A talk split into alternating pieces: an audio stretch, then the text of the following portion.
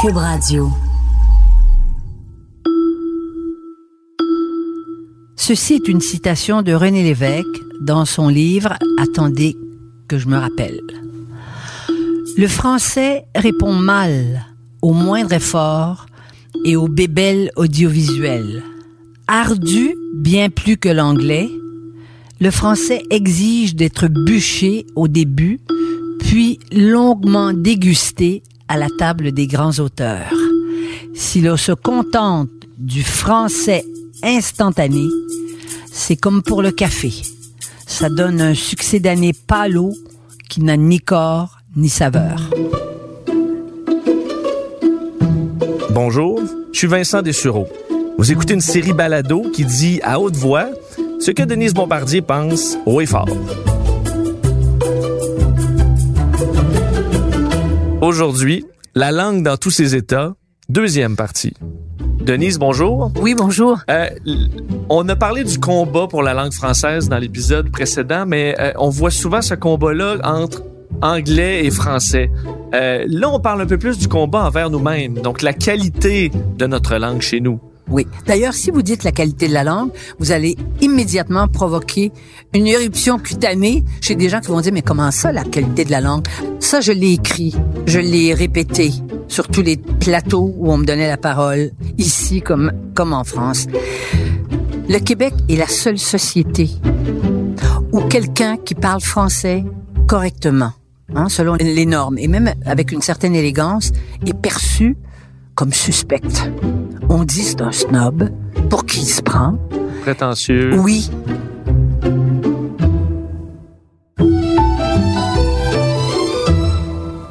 Ça n'existe pas en Angleterre, ça n'existe pas aux États-Unis. De toute façon, aux États-Unis, la langue, les, gens la parlent.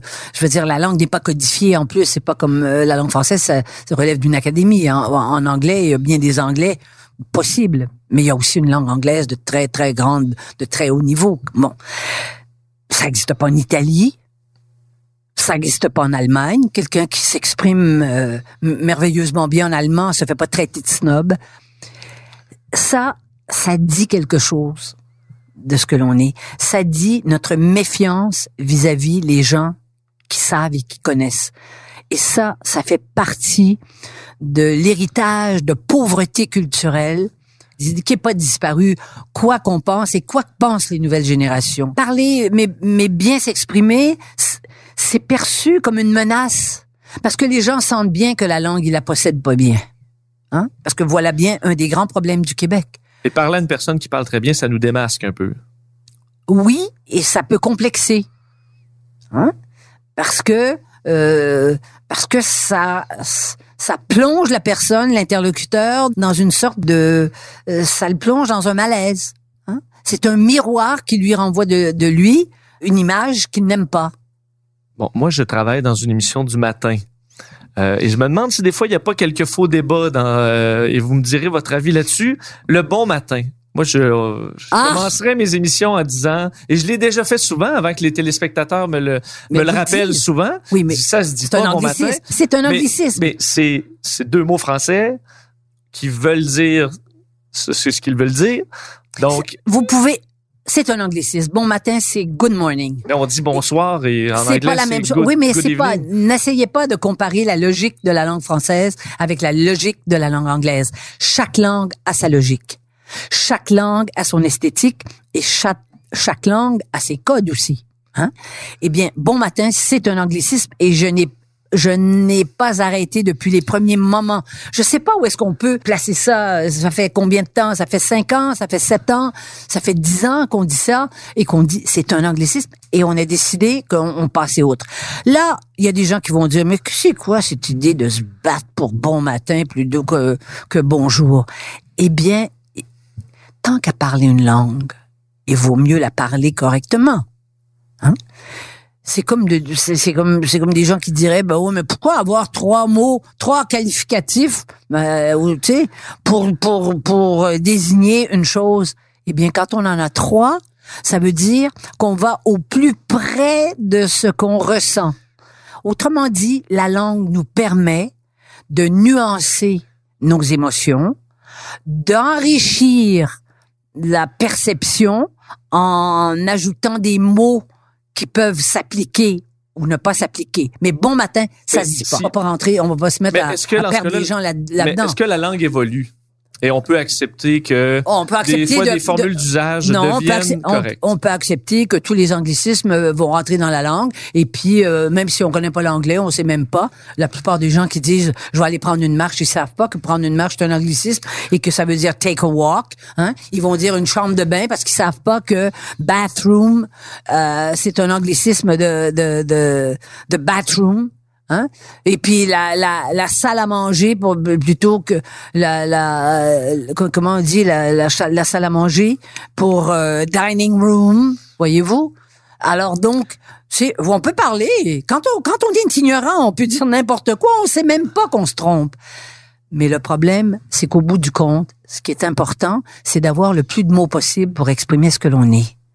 Et c'est avoir aussi une, une, une, une- attitude de respect vis-à-vis de notre, notre langue. Notre langue n'est pas difficile. hein. On dit toujours, ah ben oui, mais on- écoutez, essayez pas de faire des efforts en français, c'est trop difficile. Il faut dire, notre langue, elle est passionnante. Hein? Un lapin, ça gambade, ça saute pas. Voyez-vous la différence là? Et quant aux fautes simplement de, de, fran- de français, d'accord, des fautes de syntaxe, mais c'est rempli.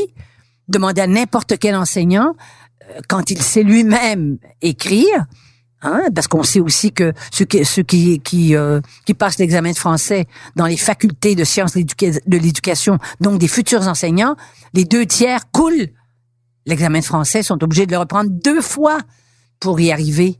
Donc, il y a un problème. Parce que quand on fait des fautes de français, quand on fait des fautes de syntaxe, quand on, on a des problèmes de, de- ça veut dire qu'on comprend pas le français qu'on parle. Hein? Et, et quand on ne comprend pas, comment peut-on l'enseigner? Donc, est-ce que c'est un échec du Oui, c'est un échec lamentable du système d'éducation. Je, me rends compte de ça dans les commentaires en bas, de, nos papiers, en bas de nos chroniques dans le journal de Montréal. Je vois bien, il y a des gens, il y a des gens qui font plein de fautes. D'ailleurs, on les laisse faire, parce qu'avant, bon, évidemment, ça coûterait combien de centaines de milliers de dollars pour prendre des correcteurs, pour corriger les fautes. Donc, les journaux font plus, les journaux ne le font plus, ça. Et, et en même temps, il y a des, des fois, il faut relire deux fois, et sinon trois fois, pour comprendre exactement ce que la personne veut dire, parce qu'on sent que c'est confus dans la tête. Mais c'est confus dans la tête, donc on le voit bien, c'est confus dans les dans, dans, dans l'écriture. Est-ce que je je vous donne un exemple j'ai eu un collègue il y a quelques années qui, a- qui avait un, un très mauvais français, probablement qui bon euh, venait d'une famille où on l'apprenait pas très bien, mais il voulait qu'on qu'on qu'on lui dise lorsqu'il y avait des erreurs. Il y avait un souci de s'améliorer, même si il partait de très loin. Et est-ce que c'est ça qu'on a perdu? Le, le, le- fait qu'on ça nous dérange plus de faire des erreurs. Nous, quand on était enfant, puis quand à l'adolescence, et encore maintenant, je dirais, nous, on est d'une, nous sommes d'une génération qui avons éprouvé la honte quand on écrivait, quand on faisait des fautes. On avait la honte, on était honteux. Maintenant, les gens vont vous dire, mais c'est quoi la honte? On est, on est, il faut jamais enseigner la honte aux enfants.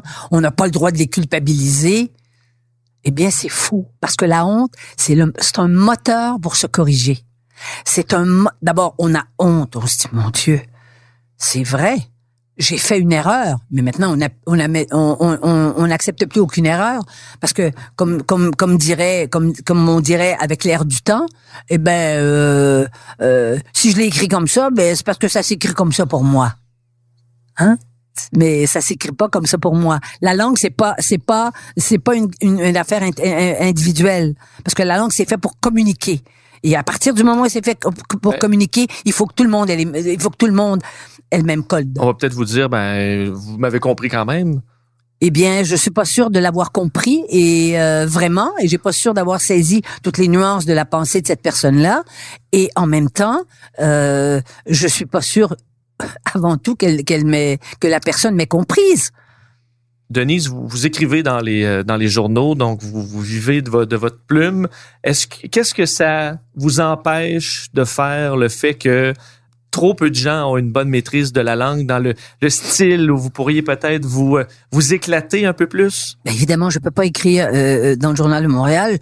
Remarquez que j'ai déjà dit à mon patron qui m'a dit, euh, vous savez, Madame B, des fois les gens sont obligés d'aller au dictionnaire avec vous. J'ai dit, mais vous devriez me remercier, me payer plus cher. Parce que s'ils vont au dictionnaire puis qu'ils nous le disent, puis effectivement, il y en a qui me le disent. Hein, on va au dictionnaire. J'ai dit, puis, est-ce que ça vous dérange? Ils disent, non, on apprend des mots. Voyez-vous, moi, je suis une pédagogue de la langue parce que je et je suis, je vous dirais, une missionnaire de la langue parce que je sais une chose, c'est que la langue française m'a permis d'être ce que je suis, m'a permis d'accéder à des réalités intellectuelles qui m'auraient totalement échappé et qui sont une richesse pour moi parce que ça me donne, d'abord, ça me permet de d'être bien dans ma peau parce que quand on, on sait s'exprimer correctement. Moi, je dis pas que ma langue est parfaite, je fais plein de fautes comme tout le monde. Pas comme tout le monde, mais je fais des fautes quand même. Hein? Euh, ça, ça nous permet de ne pas être frustrés. Moi, je crois que les gens qui n'ont pas de mots pour, pour parler, ce sont des gens qui sont que ça enrage de ne pas avoir les mots pour parler. Alors qu'est-ce qu'ils font à la place de ça? Ils mettent des t hein? C'est ce que je veux dire. Eh ben non, je sais pas ce que vous voulez dire. Hein? Puis vous le savez pas vous-même. Je dis ça, puis il y a des gens qui vont dire, elle nous écœure, elle veut nous, elle veut nous dire, euh, elle nous humilie. Mais c'est pas ça que ça veut dire. Ça veut dire, moi, je, ça me choque de voir que des gens ne s'aiment pas plus que ça. Parce que quand on a des mots pour dire exactement ce que l'on veut dire, on se sent bien. Et c'est un plaisir de parler à ce moment-là. C'est un bonheur. Et puis en plus, c'est que il y a une quand je parlais d'esthétique dans la façon de parler que c'est beau on dit mon dieu c'est beau de vous entendre parler mais c'est extraordinaire la beauté la beauté aussi c'est un sentiment très positif et c'est un sentiment qu'on doit avoir envie de vivre. Et ben ça fait ça aussi avec les mots.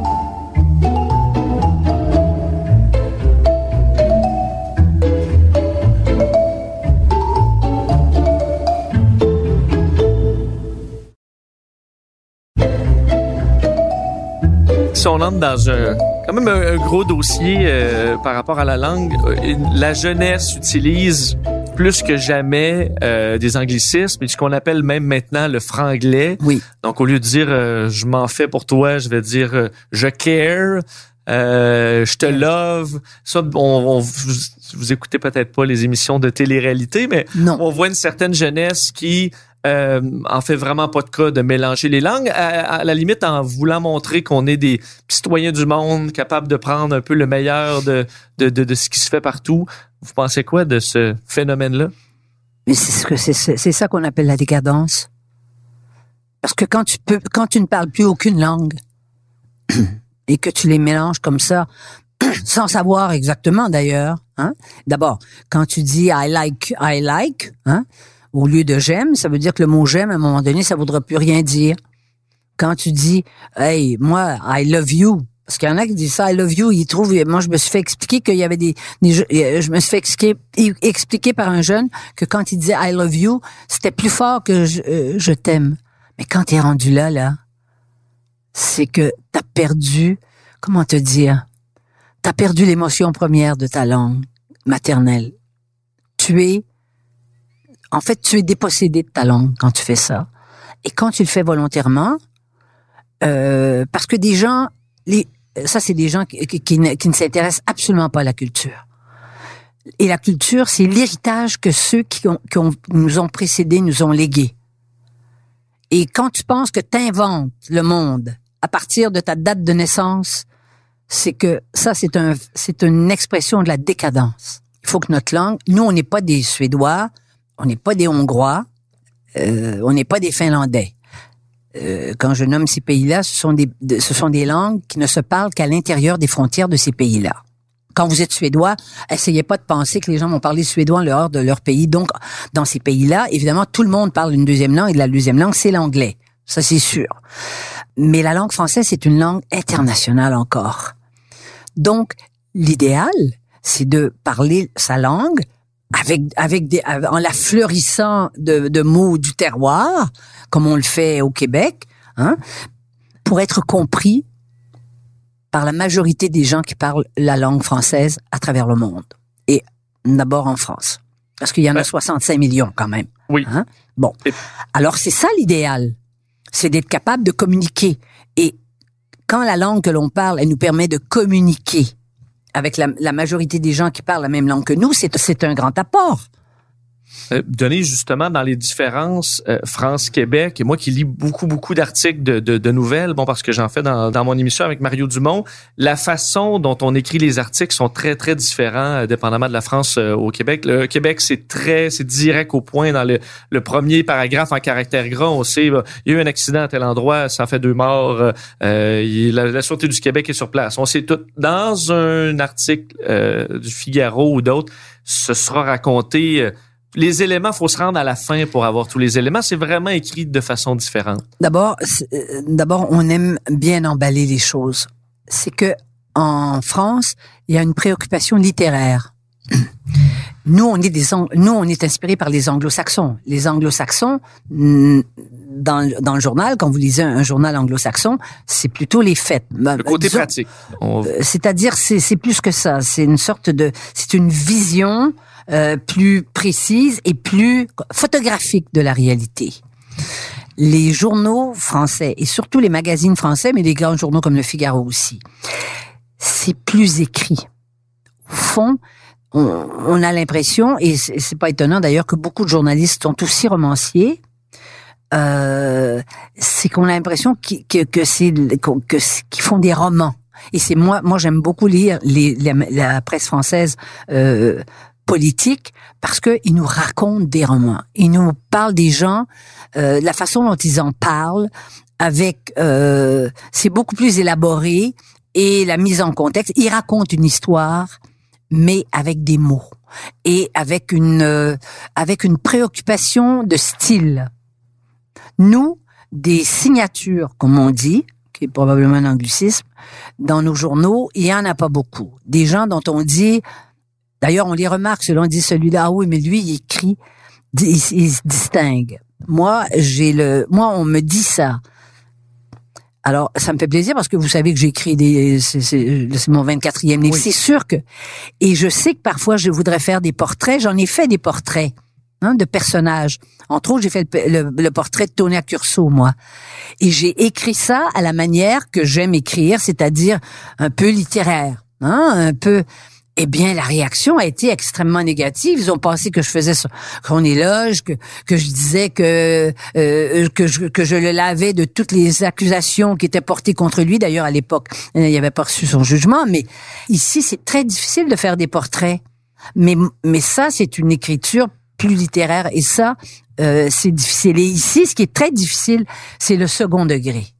D'écrire un texte avec de l'ironie d'écrire un texte avec un humour, mais qui est un humour, comment dire, qui est un humour un peu euh, subtil. oui, subtil. Les gens lisent tout au premier degré. Métaphores. Euh. Les, oui, utiliser une métaphore les gens, ça les déstabilise. Mais quand je vous dis qu'il y a 50% des gens qui sont des analphabètes euh, euh, fonctionnels, ça veut dire ça aussi. Ils peuvent absolument pas comprendre des textes. Mais le style ironique en particulier est un style qui ne passe pas. Et le deuxième degré, puis le troisième degré d'abstraction, ça existe, ça. C'est comme les émotions. Tu peux dire la chose euh, et pourtant on l'utilise dans la dans la langue française, dans la langue québécoise. On dit pas t'es belle, on dit t'es pas pire. Mais ça c'est un autre de nos complexes. On veut pas dire le compliment. Hein? T'es pas pire. Être pas pire, ça veut dire quoi? Donc on utilise ça, mais, mais on veut pas le voir écrit. Si on parle justement de parce que euh, dans les articles probablement d'opinion les plus populaires au, Québec, il y, a plus, il y, a vous et plusieurs de vos collègues, euh, que ce soit euh, Richard Martineau, Sophie Durocher, on a mon collègue Mario Dumont et tout ça. Qu'est-ce qui fait que vous réussissez à aller chercher les gens comme ça avec un, un excellent français? Donc, il faut que vous manœuvrez dans un corridor un peu plus C'est-à-dire qu'il y a des gens euh, que vous avez nommés qui écrivent de façon plus, plus, plus euh, comment dire, plus traditionnelle. Hein, Mario n'est pas un écrivain, il serait pas fâché de dire ça. Mais Mario, il s'exprime comme un politicien clair. n'est-ce pas? Il a la langue, sa langue est claire. Et il fait des nuances, il apporte des nuances et, et il a, bon, il a une langue efficace, Mario. Il y a des gens euh, comme Richard. Richard est une sorte de, il est l'équivalent de, de, de, du caricaturiste dans le journal. C'est un caricaturiste de la langue. Donc ça lui a, ça lui donne un style dans lequel il il, il, euh, peut euh, dans qui est son fond de commerce en fait et qui a qui a pour lui une efficacité formidable. Moi, si j'écrivais comme ça, ça passerait pas. D'abord, je peux pas écrire comme ça. Et il y a des gens plus un peu plus un peu plus littéraires, mais il faut toujours savoir comment les gens vont nous comprendre. Et moi, c'est une de mes forces depuis que je fais de la télévision, d'ailleurs, depuis que j'ai commencé. L'important, c'est de savoir ce que l'auditoire ou le téléspectateur ou le lecteur jusqu'où il sait et jusqu'où il ne sait, à partir de quand il ne comprend plus. Et ça, c'est une qualité pédagogique. Et il faut tenir compte de ça si on veut avoir de l'impact. Il faut bien connaître ça. S'il y a des gens qui nous écoutent et qui reconnaissent qu'ils n'ont pas un niveau de français suffisant, vous leur dites quoi? Est-ce que c'est la lecture? Oui, c'est la lecture. Il n'y a que la lecture mais pas la lecture de, de, d'un téléphone intelligent. Hein? Il y a que la lecture. Et surtout de lire des choses qui sont, euh, comment vous dire, qui sont linéaires. C'est-à-dire, on commence, puis on vous raconte une histoire. Pas de lire de façon télescopique. Ça aide pas pour apprendre à, pour apprendre à lire et pour apprendre euh, simplement l'orthographe, par exemple. Il faut lire des histoires écrites par des gens qui, qui savent écrire. C'est très important et c'est pas vrai que parmi les, les grands, il y a des grands chefs-d'œuvre de la littérature que vous pouvez lire et que tout le monde peut comprendre. Mais les gens de moins en moins ben, vont dire ah, de moins en moins le temps, mais même des films, les gens mais trop long vont regarder des, des, épisodes plus courts de mais, Mais je sais, mais à quoi à quoi ça sert le temps? C'est aller aller dire aller envoyer des, des tweets hein, pour dire euh, Hey, il était lettre, je l'ai vu, il était lettre un matin. Ou euh, je suis dans le bus, il y a un gars qui se masturbe, ou mais des trucs comme ça. C'est à ça que ça sert. Alors, le temps, c'est une hiérarchie. C'est hiérarchique. L'importance du temps que vous accordez à une activité dit beaucoup de vous. Si vous ne lisez jamais, ça dit de vous quand même, hein? C'est sûr si euh, on s'imagine dans 20 ans ou dans 50 ans, est-ce que vous pensez que la langue va s'être encore énormément dégradée? Ou je ne sais pas, je ne serai pas là pour le voir. Ben, dans 20 ans, quoi? oui. Je pense quand on vieillit, ce qu'on se dit, c'est il y a des choses qu'on ne veut pas voir. On se dit, il faut qu'il y ait quand même pas quelques avantages à, mourir, mais il faut quand même se consoler en disant, écoute, ça, je ne sais pas je ne sais même pas si le Québec, on va parler français encore dans 50 ans au Québec. Ça, je peux pas vous le dire. Puis vous non plus, vous pouvez pas le dire, compte tenu de la situation actuelle, hein, de tous les paramètres qui font qu'il faut garder une, euh, il faut garder euh, un nombre important et majoritaire de, de francophones je sais une chose, c'est qu'il y a beaucoup d'immigrants qui, qui, viennent au Québec, qui veulent, qui cherchent du travail, qui vont bien travailler, mais le combat pour la langue française, ce sera pas leur combat, parce que c'est pas leur langue. Ils vont pas se battre pour ça. Et au fond, on se bat pour ce qui explique qui nous sommes. Autrement dit, quand on appartient à un peuple, hein, à une nation qui a une histoire, et quand on veut que cette histoire-là continue. Denise, toujours un grand plaisir. Merci. Merci. À la prochaine. Contenu Denise Bombardier. À l'animation, c'est moi-même, Vincent Dessureau. Montage et réalisation, Anne-Sophie Carpentier. Une production de Cube Radio. Je suis pas porteuse d'espoir. Je suis porteuse du présent et j'éclaire le présent parce que j'ai la mémoire du passé, parce que je me souviens. Voilà.